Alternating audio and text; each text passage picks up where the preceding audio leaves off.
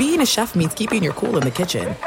And with Resy Priority Notify and Global Dining Access through my Amex Platinum card, right this way. It's nice to try someone else's food for a change. That's the powerful backing of American Express. Terms apply. Learn more at americanexpress.com slash with Amex. This episode brought to you by 20th Century Studios' Kingdom of the Planet of the Apes. Director Wes Ball breathes new life into the epic franchise. As a ruthless king attempts to build his empire at the expense of the remaining human race, a young ape begins a journey to fight for a future for apes and humans alike. Kingdom of the Planet of the Apes. Enter the kingdom in IMAX this Friday and theaters everywhere. Get tickets now.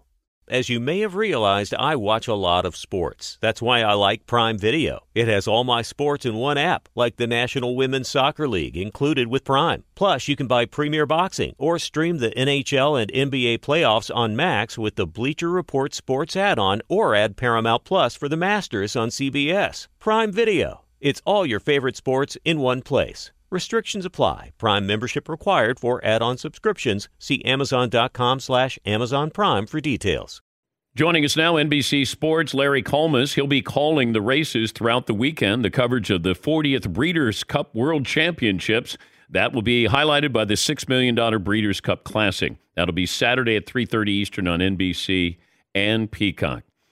Larry, thanks for joining. What's the uh, toughest aspect of calling a horse race? I I would say getting the horses' names in your head, the the memory of uh, of all the horses, especially uh, on a Breeders' Cup weekend when there's 14 different races, and and just getting all those names and knowing all those horses, and then actually forgetting them after every race because you've got a new race. So it's uh, like a short-term memory test every half an hour. What about rain or fog? How is it, you know, trying to navigate that? Well, it's, it makes makes things a little bit more difficult, especially rain, because when it rains, the uh, that causes mud, which causes the colors of the jockey silks to change, which uh, makes things a little bit more difficult. Fog doesn't bother me too much because no one else can see either, so I, I can just do the best I could do. You know, so we had that in the Preakness with Justify, and and uh, we were all uh, blinded by the fog, so all you could do is do your best. How much betting do you do on races? Uh, hardly any. I'm, I've just never been uh, a, a guy that's into betting that much, and uh, I do enjoy uh, calling the races. But uh, I figure, you know, why give your paycheck back if you uh, if you don't have to? Do you give advice though to people who do bet? I do. I do. Uh, part of the year, I work for uh, uh, as an analyst on television, and so I, I will give advice, and and uh, sometimes I'm right, and sometimes I'm wrong. When you look at this field, like what should stand out if the audience is going to watch? Uh, keep an eye on what or who?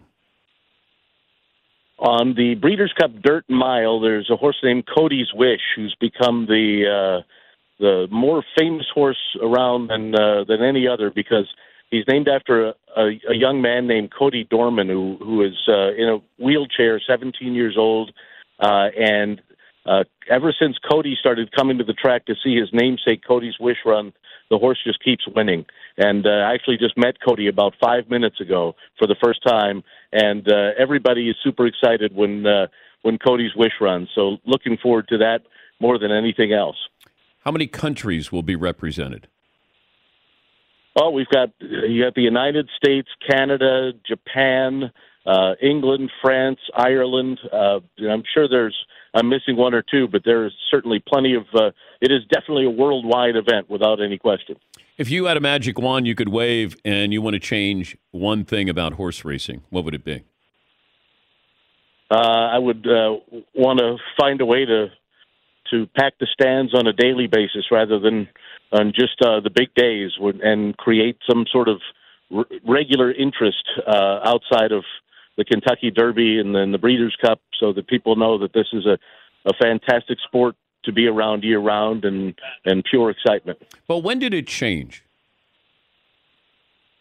I think things started to change a little bit uh, with the proliferation of gambling back. You know, when the lotteries came along, and and then uh, you know when uh, the racetracks uh, started offering simulcast betting and and advanced deposit wagering, where you could just bet at home uh, it just became easier than to go to the racetrack.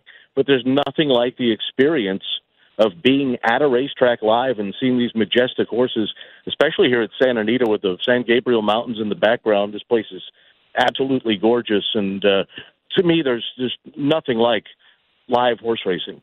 Does any other sport translate into success? Like a play-by-play voice, have you done other sports?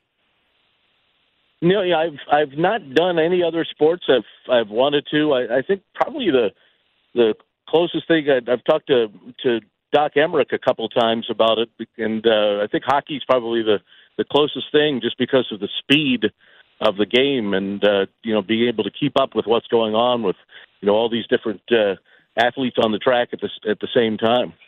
We had Jason Garrett on earlier today, and he talked about Secretariat needed 35 people to get the horse into the gate. Whether that's true or not, but once it got in the gate, then you didn't never worried about Secretariat. How much do you read into body language with a horse prior to getting in the gate?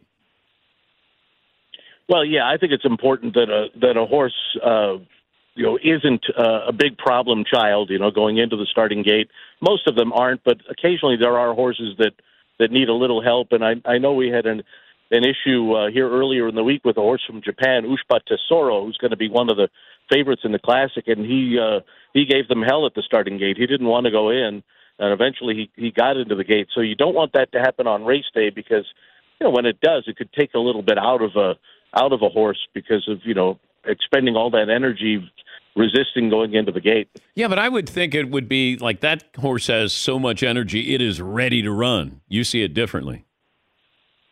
Well, it, it's just yeah. I mean, it could you could look at it two ways. Yeah, they're they're a little bit fired up at the gate because they're ready to run, or you know just the fact that uh, you know don't waste your energy before the race, you know, fighting others, and, and then you'll have plenty more.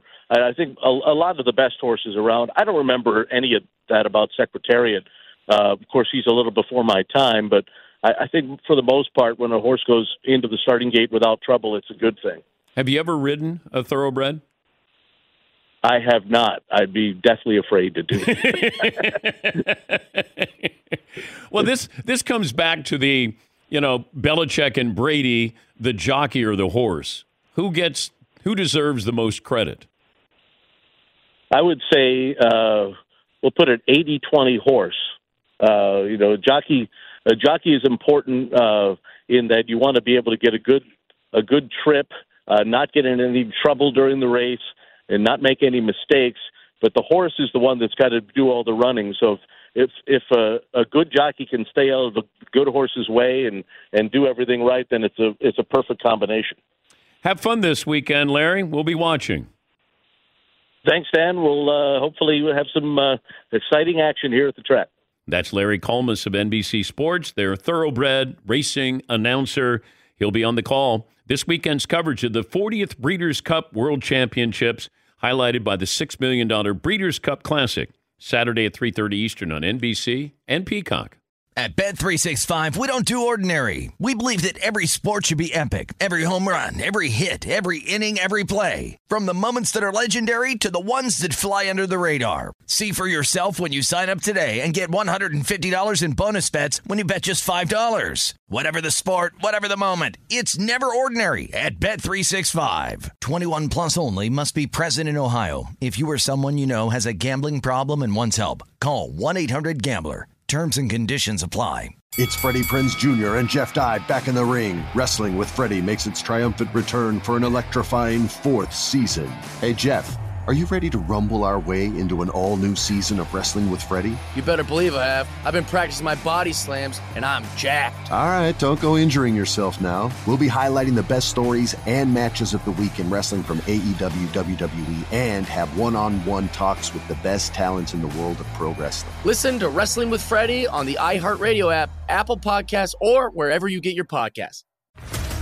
What's up, everybody? This is Stephen A. Smith, host of the Stephen A. Smith Show podcast. Tune in every Monday, Wednesday, and Friday at the very least as I bring you all new episodes that feature the biggest headlines in the world of sports, pop culture, business, and I answer your phone calls and respond to your tweets. You'll hear my unfiltered opinions and straight shooter interviews with top celebrities and game changers. All that and more. So listen to the Stephen A. Smith Show podcast on the iHeartRadio app Apple Podcast, or wherever you get your podcast.